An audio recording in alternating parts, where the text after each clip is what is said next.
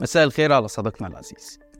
العلاقات المصرية الإماراتية بدأت منذ أكثر من 50 سنة وتحديدا سنة 1971 لما تأسست دولة الإمارات العربية المتحدة. وكانت مصر من أوائل الدول اللي اعترفت بيها في عهد الرئيس السادات بعد ما كان اسمها ساحل عمان.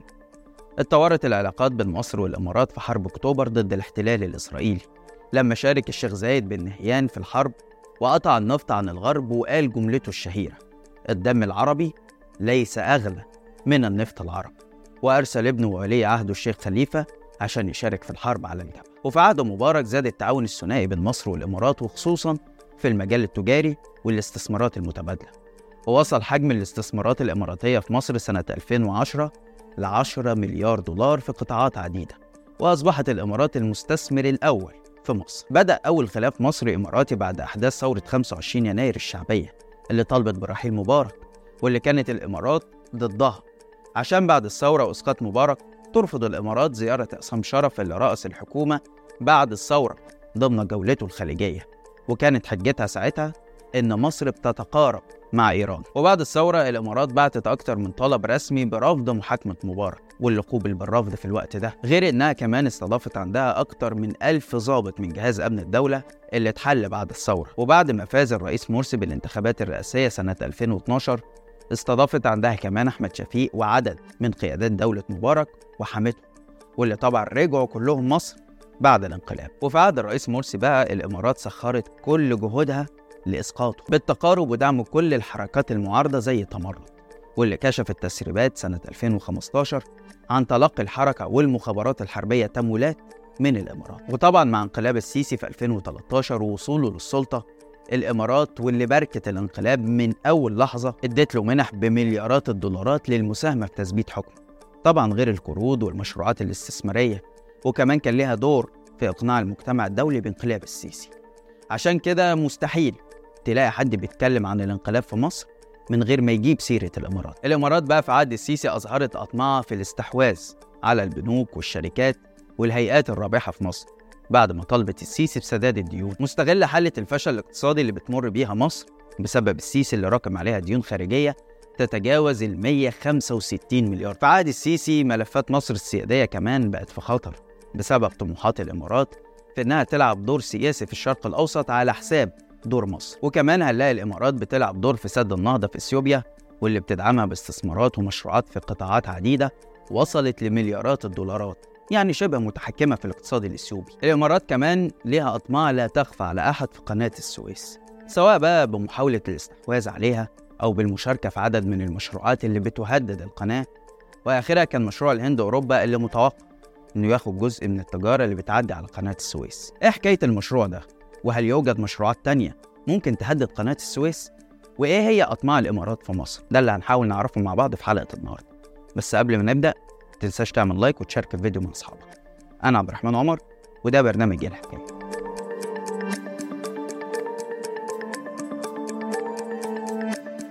أهلا بيك. في قمة العشرين بالهند اللي كانت يوم 9 و10 سبتمبر وشارك فيها السيسي بنفسه كان من ضمن المشروعات اللي تم الإعلان عنها ودعمتها أمريكا مشروع الممر الاقتصادي اللي بيربط الهند وجنوب آسيا بأوروبا مرورا بالخليج العربي. المشروع اللي بيشمل الإمارات السعودية الأردن إسرائيل وأوروبا واللي تكلفته 18 مليار دولار بيتكون من ممرين منفصلين الشرق بيربط الهند بالخليج العربي والشمالي بيربط أوروبا بالخليج العربي ومن ضمن مميزات المشروع إنه هيكون طريق بحري وبري ويشمل خط للسكة الحديد ممدود بكابلات للتيار الكهربائي والاتصال الرقمي وكمان أنابيب لتصدير الهيدروجين النظيف وهيتم تطوير موانئ الدول المشاركة. نائب مستشار الأمن القومي الأمريكي جون فاينر قال على هامش قمة العشرين إن الهدف من المشروع ده هو السماح بتدفق التجارة والطاقة والبيانات من الهند عبر الشرق الأوسط وصولا إلى أوروبا. طبعا يا صديقي العزيز ما ينفعش نتكلم عن أي مشروع نقل بحري أو بري من غير ما نذكر تأثيره على قناة السويس واللي بتمثل 12% من حركة الشحن والتجارة الدولية وده بيخليها من أهم الممرات المائية في العالم فهل المشروع ده ممكن يأثر على قناة السويس؟ أنا هقول الحقيقة إنه مشروع بري وبحري ومن أقصى شرق آسيا لأقصى شمال أوروبا ده مبدئيا كده مش هيكون في القريب العاجل لأنه هياخد على الأقل 20 سنة مثلا عشان يتنفس وحتى لو اتنفس.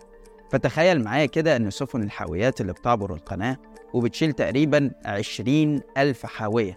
لو الحمولة دي بقى اتنقلت على القطورات محتاجة تقريبا قطر طوله أكتر من 100 كيلو متر يعني قطر يكون أوله في القاهرة وآخره في العين السخنة تقريبا عشان ينقل حمولة سفينة حاويات واحدة. كمان المشروع ده هيكون معرض للتهديد والتلف بسبب طوله الكبير وإنه بيعدي على أكتر من دولة وصعب تأمينه وهيكون أقل أمانا مقارنة بالتجارة عبر قناة السويس. فباختصار كده المشروع مش هيشكل تهديد 2% بالكتير على القناة ومش هيتخطى كونه دعاية سياسية للدول المشاركة وعملية التطبيع بين إسرائيل والإمارات والسعودية. طيب هتقول لي يعني الإمارات أمان أهو طمنتني يا عبد الرحمن. هقول لك الحقيقة لأ لأن المشروع ده مش هو الأخطر على قناة السويس. لكن المشروع اللي بيشكل تهديد على القناة هو المشروع المشترك بين الإمارات ودولة الاحتلال لإعادة إحياء خط إيلات عسقلان. عشان يربط البحر الأحمر بالبحر المتوسط بهدف نقل النفط الخليجي إلى أوروبا بدون المرور من قناة السويس. وده ممكن يقلل حركة المرور عبر قناة السويس بنسبة قد تصل ل 16% وده مش كلامي على فكرة ده كلام رئيس هيئة قناة السويس أسامة ربيع بنفسه. في خط ما اللي هو بنتكلم عليه دلوقتي هو خط آه، عسقلان آه، اشكالون اللي هو بتاع عس- عسقلان عسقلان آه، الطاب. إيلات. إيلات. عسقلان إيلات. آه. ده هو ده بي- بيحمل البترول من. الشمال للجنوب أو العكس. لكن الطرق موجودة في موجوده مش إحنا بنخلي بالنا وبندرس ونشوف ونقدم حوافز إزاي نعمل إيه إيه الخدمات اللي ممكن نقدمها عشان إن إحنا نستغل كل واحد يعمل شغله. يعني اللي بيعمل ده بيعمل ماشي يعمل بيعمل شغله حقه إنه يعمل. أنا بقى هعمل إيه؟ أنا أنا أنا بعمله إن. أنا برضه أستعوض ال- اللي ممكن هخسره في الحاجات دي باساليب أخرى ودي إحنا جاهزين للكلام ده وجربناه في كورونا وبنجربه في الحرب الأوكرانية الروسية وبنجربه في حاجات وناجحة الحمد لله. الإمارات بتخطط كمان لعمل ممر تجاري مع تركيا بيمر عبر إيران واسمه محور الشارقة مرسين. والممر ده بيحتاج من 6 ل 8 أيام عشان يوصل البضائع الإماراتية لحد تركيا. في حين إن البضائع الإماراتية لو عبرت قناة السويس في اتجاه تركيا بتاخد تقريبا 20 يوم غير التكلفة العالية. الحقيقة صديقي إن في مشروعات كتير مقترحة كبديل لقناة السويس وفي منها مشروعات هي الأشد تأثيرا على القناة زي ممر الملاحة عبر القطب الشمالي المتجمد واللي بيربط بين المحيطين الهادي والأطلسي وجرى تجربته قبل أيام واللي بدأت روسيا بالتعاون مع الصين في تطويره منذ سنوات والحكومة الروسية بتخطط لإتاحته أمام الحركات التجارية سنة 2035 باستثمارات بلغت 30 مليار دولار الصين كمان واللي حجم تجارتها بيمثل 11% من أعداد السفن اللي بتمر عبر قناة السويس بتحفر قناة تربط بين المحيطين الهادي والأطلسي عبر أراضي نيكاراجوا باستثمارات قيمتها 50 مليار دولار في إطار سعيها للهيمنة على طرق التجارة الرئيسية حول العالم. طيب ده يخلينا نطرح سؤال وهو إيه اللي مصر ممكن تعمله عشان تواجه المشروعات دي؟ بل وتزود دخل قناة السويس اللي بتعتبر تاني أكبر مصدر دخل للدولة بالعملة الأجنبية بعد تحويلات المصريين بالخارج واللي وصلت إيراداتها في 2022-2023 لأكثر من 9 مليار دولار الحل يا صديقي يكمن في عملية تطوير محور قناة السويس نفسه وتحويل قناة السويس من مجرد مر مائي لعبور السفن لممر تجاري وخدمات لوجستية للسفن دي عشان تقدر الدولة تحصل منها أكبر عائد دولاري لكن طبعا كلمة السر في عدم تطوير مشروعات قناة السويس هي الإمارات واللي تعتبر أكبر مستثمر أجنبي في قناة السويس واللي بدأت الاستحواذات سنة 2008 بإدارة ميناء العين السخنة وانتهت بإعلان هيئة المنطقة الاقتصادية لقناة السويس يوم 2 مارس اللي فات إنها تتحالف مع مجموعة موانئ أبو ظبي لتنفيذ عدة مشروعات في المواني التابعة للمنطقة. طبعا الإمارات عمرها ما هتسعى لتطوير قناة السويس وده لسبب مهم جدا وهو إن أي تطوير في محور قناة السويس هيأثر على مشروعات ميناء جبل علي في دبي. ولو بصينا على الخريطة الملاحية هنلاقي إن أغلب السفن اللي بتعبر قناة السويس بتروح الأول لدبي عشان تحصل على خدمات اللوجستية المختلفة قبل ما ترجع للبحر الأحمر للمرور عبر القناة بسبب عدم توفر أي خدمات صناعية ولوجستية فيها وعشان كده رغم عقود التطوير الكبيرة اللي موقعها الإمارات لتطوير قناة السويس إلا أنها لم تنفذ منها أي مشروع. وحتى لو فكرت تعمل مشروعات ففي الغالب هتكون مشروعات ما تكونش منافسة لدبي. الصراحة صديقي إن إحنا ما نقدرش نلوم الإمارات على اللي هي بتعمله لأن في الآخر هدفها مصلحتها ومصلحة شعبها من وجهة نظرها. حتى لو هتيجي على مصر وحقوق شعبها. لكن العيب مش عليها. العيب واللوم هنا على النظام اللي سمح لها إنها تستبيح مصر وباع لها البلد مقابل شوية فلوس ما زادتش النظام غير ديون وما زادتش المواطن غير فقر.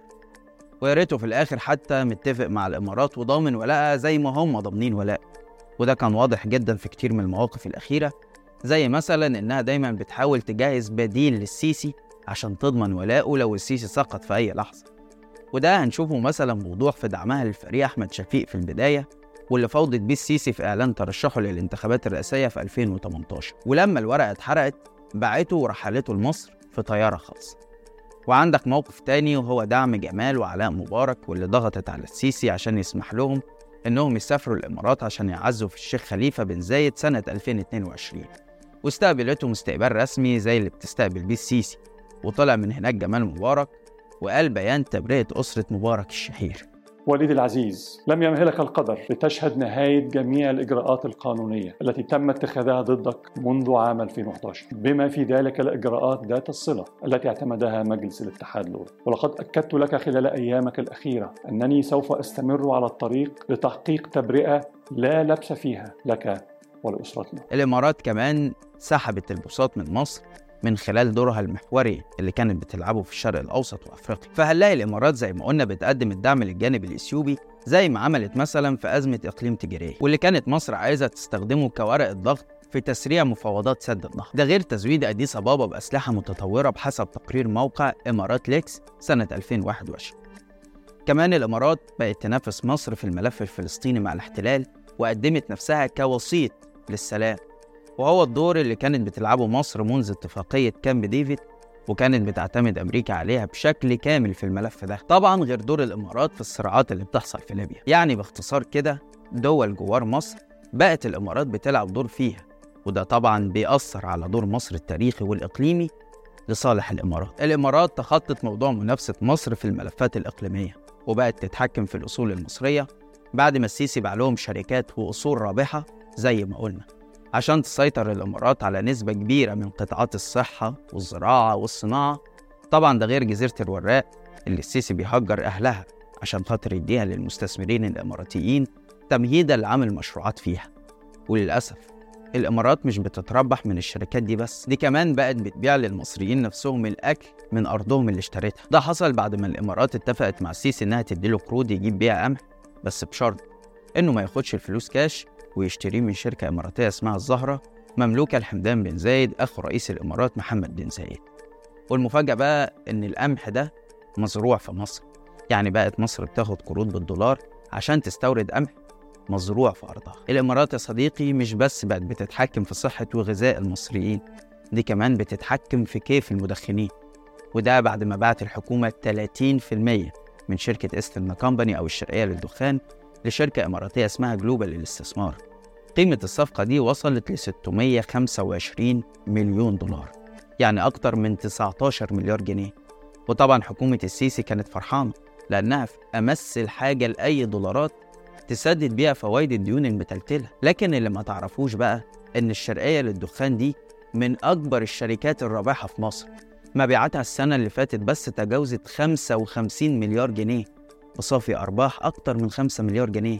يعني الإمارات هتلم اللي دفعته في خمس أو ست سنين. الخلاصة إن السيسي مش بس ورط مصر في أزمات كتيرة اقتصادية وسياسية وأمنية ده كمان خلى دورها يتراجع في الشرق الأوسط لصالح دول عربية تانية. وبقى قرارنا السياسي مربوط بيها. وده لأنه من البداية فضل مصلحة نفسه وكرسيه عن مصلحة الشعب اللي كان بيحلم في يوم من الأيام بدولة مدنية حديثة. فيها انتخابات حقيقية بيضرب بيها المثل في كل دول العالم. لكن للأسف في ظل الوضع اللي إحنا عايشين فيه يبقى الحل لكل ده هو رحيل النظام. بس كده لحد هنا والحلقة خلصت. شارك الحلقة لو عجبتك وتابع حساب شباك وحسابي على الانستجرام هتلاقي اللينك في الوصف. واستنانا كل يوم اتنين وجمعة الساعة 8 بالليل بتوقيت القاهرة في حلقة جديدة من برنامج إيه الحكاية. سلام.